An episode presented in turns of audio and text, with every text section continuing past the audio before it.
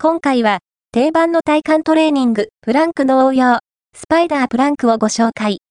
プランクの状態から雲が歩くように足を動かすことで、全身の筋肉を刺激して引き締めます。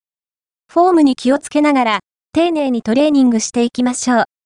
レイボコネエリート、フィットネスランニングトレーナーとして活躍する鳥光健二さん監修のもと、トライアスロンや自転車競技などで活躍している MIHO さんが、スパイダープランクの正しいやり方、フォームを動画で解説します。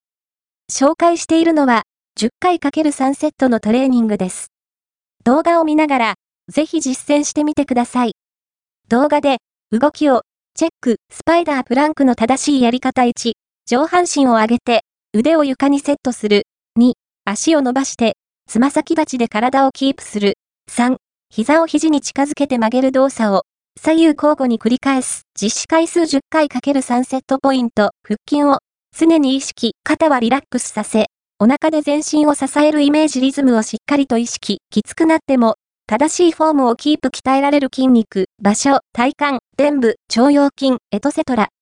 この動画を見てくれた方に、おすすめの動画記事動画腹筋に効く。脇腹を引き締める、サイドプランクの正しいやり方お腹を割る。腹筋に効く、膝つきプランクのやり方、筋トレ初心者向け、記事体幹トレーニング、プランクのダイエット効果とは？毎日やれば痩せる？時間の目安とやり方の骨体幹トレーニング、プランクを徹底解説。正しい、姿勢とやり方、効果を高めるポイント、部位別メニュー、監修、トレーニング指導、鳥光健治、鳥光、竹則、フィットネスランニングトレーナー。1991年生まれ、千葉県出身。